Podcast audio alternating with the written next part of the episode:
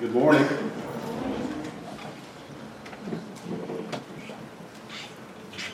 don't know about you guys, but I have a lot of kid stories around my house. Anybody ever made the comment, what did I do before kids? I look back on my life, you know, and I've said that, you know, it's, it's almost like a progression. What did I do before I got married? You know, what, what did I do with all that time? And then you get married wonder about that, and then you have the first kid, and it's, I don't know about you guys, but it's extremely difficult. Changing, growing, uh, schedules being moved. And you say, what did we do before kids? And then you have the second child. Before we had Logan, one of Katie's cousins said, uh, after we had Evan, and he, those of you who know Evan, you know, low key, you know, just kind of easygoing kid. And Katie had a cousin that said, don't have another one. he was serious. I, I am not regretting that we had Logan. Um, it has been fantastic, but it has been exciting. Uh, we have we have a lot of Logan stories. Um, Evan being low key like he was, you know, he just kind of went with things, you know, you told him, you know, this was dangerous, and he believed you. Like he had a fear about him. You know, he wasn't he wasn't going to barrel off the, the hill at the Westfall house or anything. You know, but uh, but Logan, you know, and we you know, I'm educated enough to know about, you know, like birth order and things like that, but I'm naive enough to think if I'll only parent them the same, they'll come out, you know, they'll, they'll be the same. I'll have another easygoing, laid back kid, and, you know, we'll just kind of go with it. You know, the change will just be from, you know, one car seat to two, and, you know, just a little bit more at lunch, whatever that is not the case. Hasn't been. Uh, while Evan was, was, was just really wasn't that mischievous, Logan is like that apparition you think you saw out of the corner of your eye. You're not sure. You know, he, he disappears and he's cutting his eyes looking at you.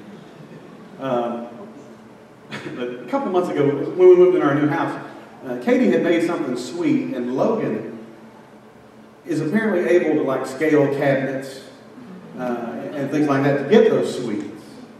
And so it's funny, you know, but then we have to take, you know, instead of eating a whole plate of cookies, we got to do something with that. And so Katie started putting those in the microwave like Logan is a cat, you know. kind of is. But so the next time she made something, you know, she got laid out on the counter, cooling off or whatever, and he looks her square in the eye and he says, Mama, don't put that in the microwave he's thinking ahead. I don't like that. You know, it's almost three, but it's just there's a lot going on up here. But but our family probably like a lot of yours. If you ever called your kids by first and middle name, you probably had that done to you as well. Um, so so we have Evan Robert and we have Logan James, and they both hear those a lot. Um, I, I, was raised with uh, first and middle name, so that's, that's common for us. You know, Evan Robert, Logan James. Uh, Evan did something yesterday. I think I got him a cup of water, and he spilled it 0.2 seconds after I handed it to him. And Logan looked at Evan and said, Evan James Gunter.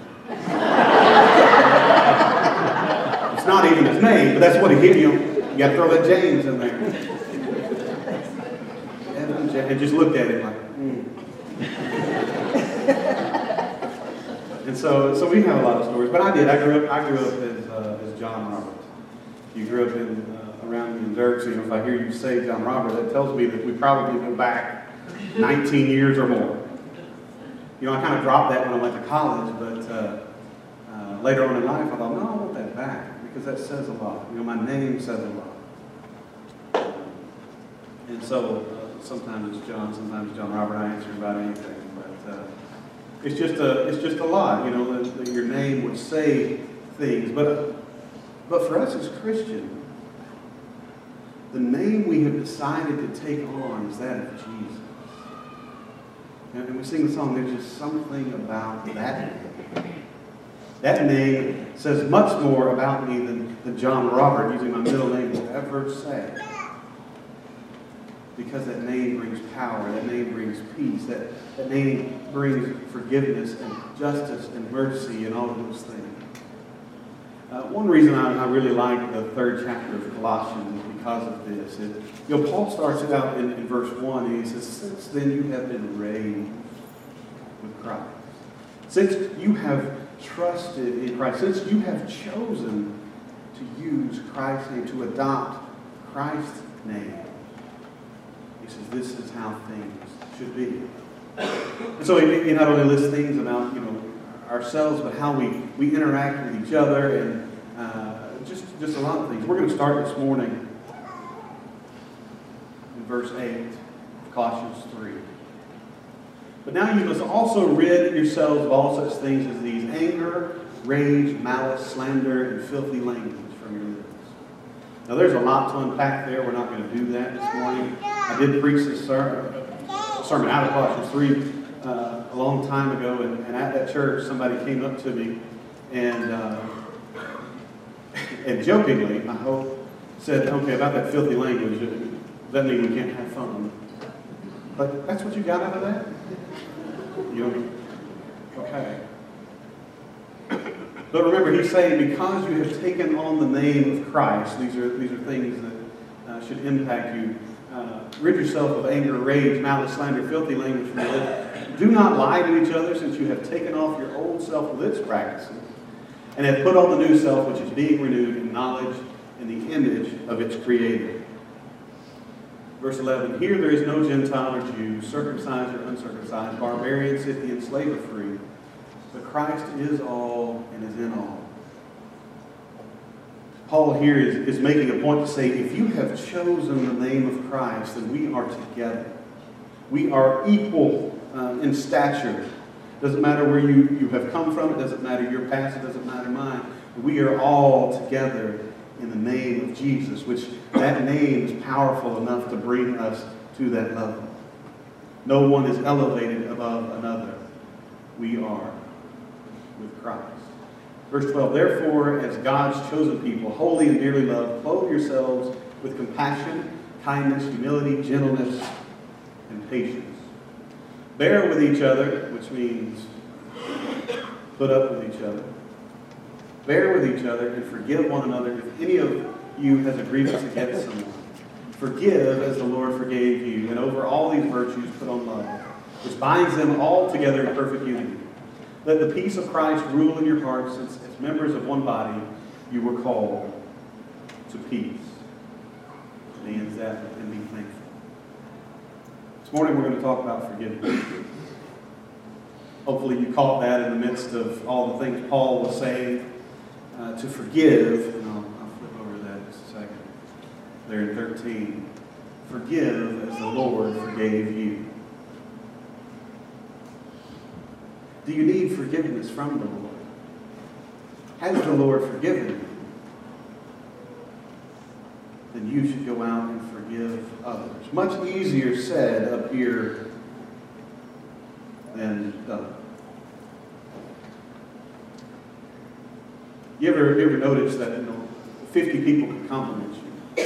It's the same for a sermon. You know, 50 people can compliment you, and one person comes up and it's a negative, negative vibe, a negative comment, anything like that. That sticks in our mind. The negative thing. Uh, when I was at Harding, I, when we would get sermon evaluations, you know, I would have eight eight kids who said, "Hey, I love the way you did that section. You know, it made sense to me. I like how you drew that out." And you get one that says, "I don't have any idea what you were doing right there." So I, I went through those as quickly as I could. Let's ignore that. But the negative things stick in our mind. You know, it's with forgiving, with forgiveness. I believe it's a remembering issue. Because with, with forgiveness, I refuse to forget what you did to me. But on the positive side, I refuse to remember how I've been blessed. Your many blessings, naming them one by one. Sing that song? Because we need a song to remind us, to remember how God has blessed our lives. Do we sing any songs about how we should forget the way someone's hurt us? How we should remember that? We, we pretty much got that down. We remember those things. but the way in which people harm us sticks with us. And it, beca- it can become very detrimental, very almost disastrous in your life. That you could, you could harbor something, you could harbor a grudge. You've done this before. And it just eats at you. That's all you can think about. Someone did something wrong to me, and I need to make it right. I'm not the only one, am I? Forget that. And so uh, that thing sticks with us, it, it eats at us, and we continue to lose sight of anything else. How can I make this right? How can I get back at her? How can I get back at him and make him feel what I feel? Paul doesn't give us that option, though, does he? He says, again in, in 13, forgive as the Lord forgave you.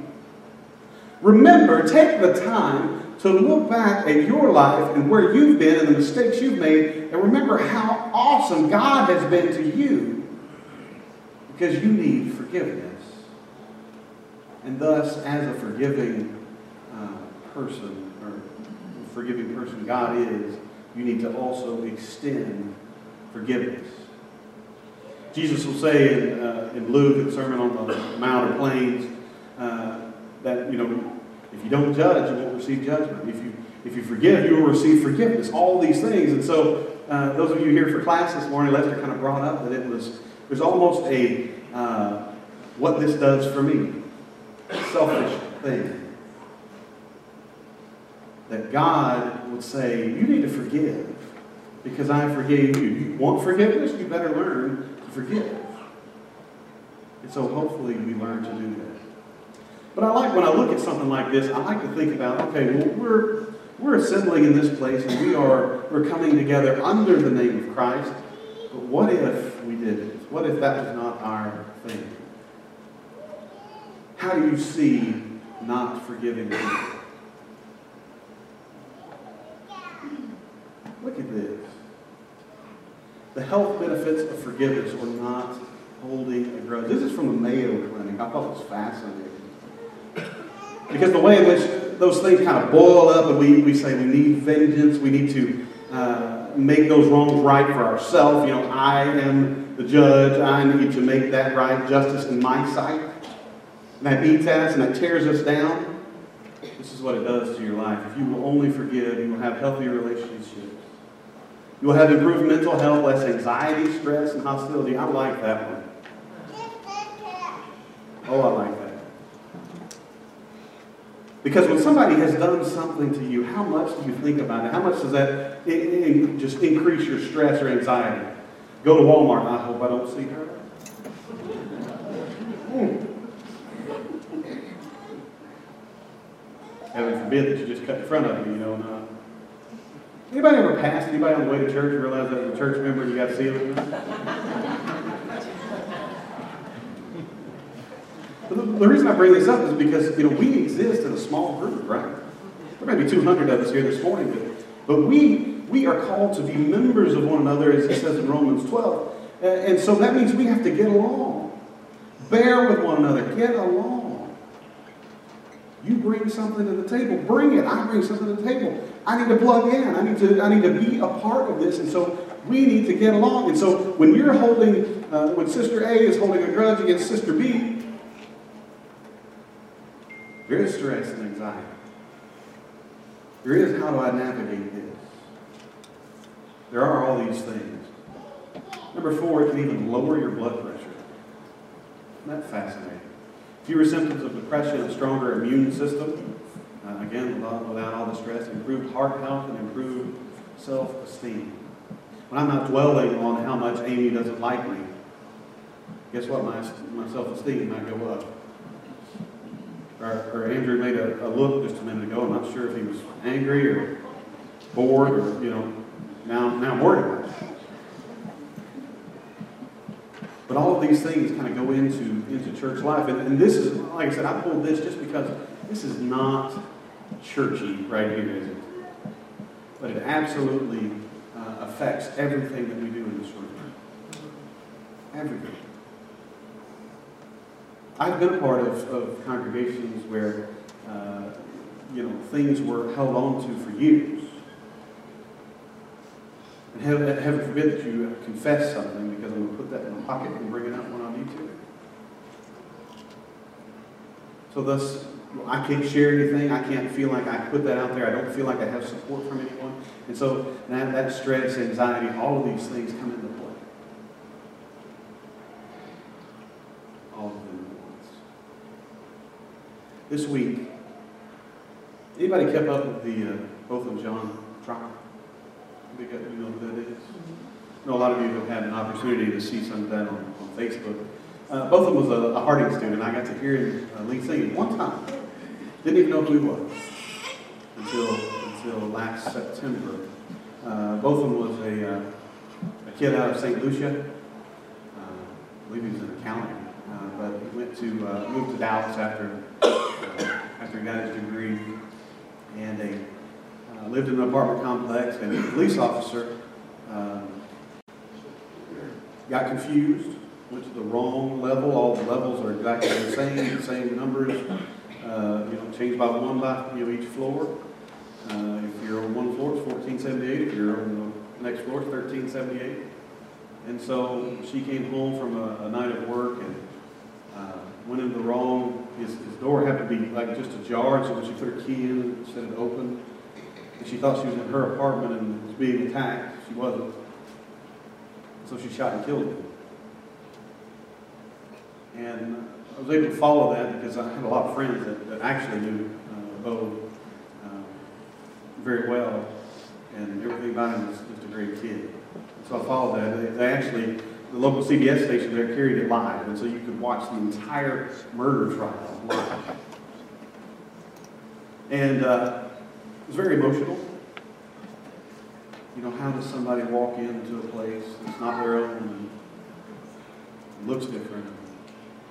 But you don't see it, you end up shooting someone.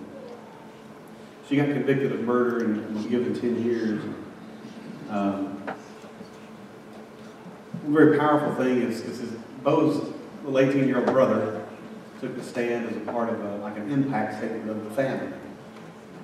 And he spoke for about four minutes, and he used his time to look, uh, look the officer in the eye and say, you know, I'm not you already know what you know you've, you've done, the impact you've had on our family.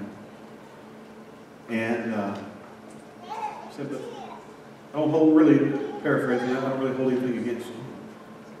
I believe if you are truly repentant, that God will forgive you, and that what you need is Jesus. Even went as far to say, I don't even, I don't even, I don't wish you ill. I, I don't even. He said, I'm, I'm, not speaking for my faith. I don't even wish you to go to, to prison. And he asked the judge at, at the end of it, he says, Can I give her a hug? And I'm surprised, but, but she allowed that. And he gave her the very person who shot his brother and killed him uh, for no reason other than being confused. He gave her a hug. And that was powerful. I thought about showing it this morning. I thought, oh, it's, it's been seen, it's been done. Um, but it was powerful. You know, I, we think we try to think about circumstances and what would I do in certain circumstances? How would I react? And, and my thought was, I don't know if I'm, I'm a good enough person at this point in my life to do that. I hope I am. But I don't know. To, to, to look at someone who has taken so much for you and put that out of your mind and to say, I, I he said, I love you like everybody else. I have gotten, as I have grown in my spiritual walk, I have gotten pretty good about um, letting things go. I used to not be. I used to eat me alive all the time. And Katie asked me, you know, every once in a while, she's like, how does, you know, situation A not bother you? Well, because if it did, it would eat me alive. So that's the only explanation I have, you know, trusting Christ and, and understanding that what He has called me to, that I am to forgive. And, and most of us, most of us have not had someone taken in the manner that we saw this week. So, what is forgiveness? I was very, very disappointed. I, have got a lot of resources to look at through my, my Bible software, but the first, uh, first one I pulled up about forgiveness said forgiveness is forgetting the offense. And I could not disagree uh, more strongly. Now, there are ticky tack things that we get angry about and get mad about and get, I can't believe Jenny did that to me type things, and it's nothing, and you should forget it. But there are things far greater than a lot of the things we deal with. And you could never forget it. Uh, Bo's little brother Grant, there's no way he can forget those things. He could forget it, but he's not going to. So, what is forgiveness? Forgiveness is, is choosing to not get vengeance upon that person. I think that's the much better definition. I am releasing my power to, to inflict my own justice. You know, God says that, you know, He will be the judge, He will get that justice. But I am choosing to trust in Him to do that. I will not get that vengeance. I will not take that upon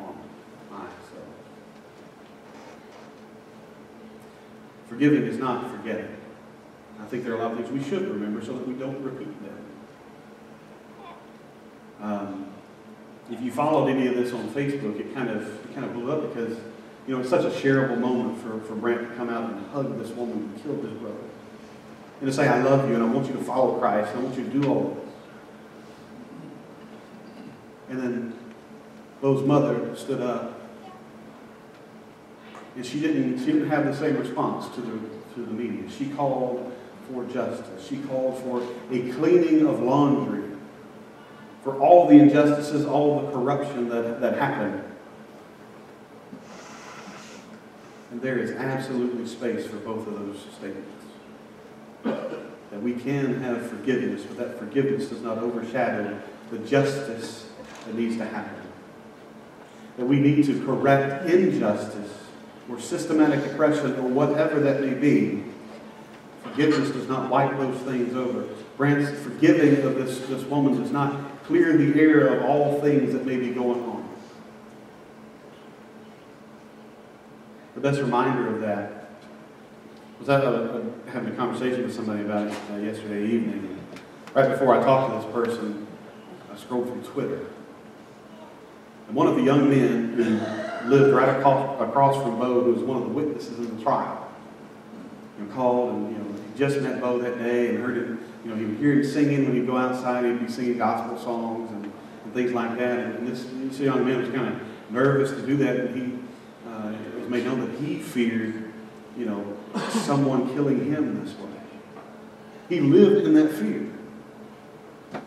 And I believe it was either Friday night or yesterday, this young man was killed in Dallas at his, at his apartment, outside of his apartment. As they, they reported, a, a sedan drove by and somebody had shot him in the chest and mouth.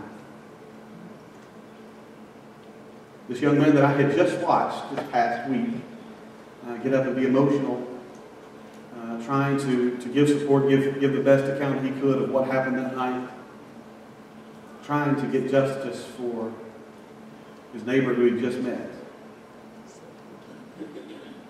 he doesn't make it another week, we can.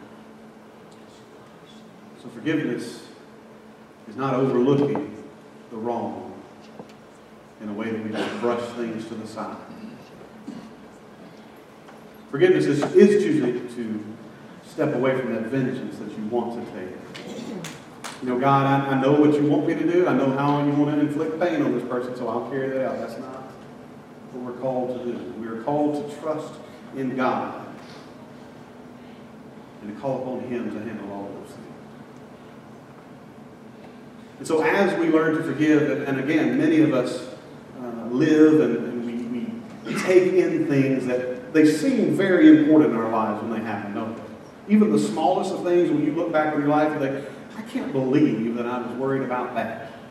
Joe Beam has a, has a line that I, that I love. He says, you know, when you get frustrated with someone, when, you, when someone does something to you, ask yourself this uh, how much will that matter in five minutes, five months, or five years? And he may use 10 minutes, 10 months, and 10 years.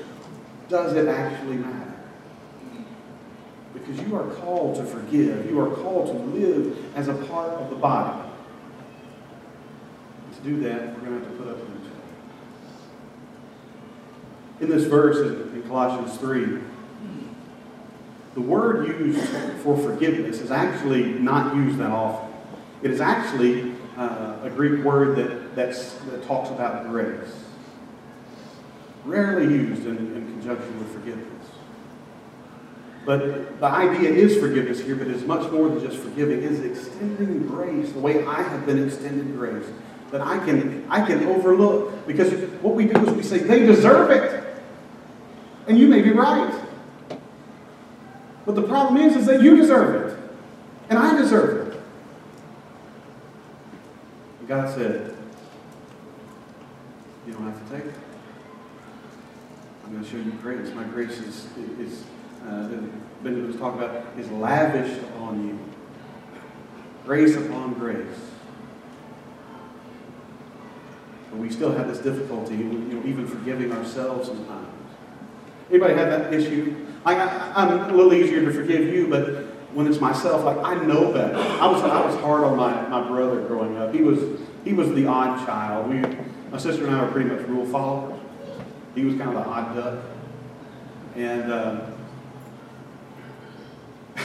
and so, you know, when he would do something, I would be a little harder on him.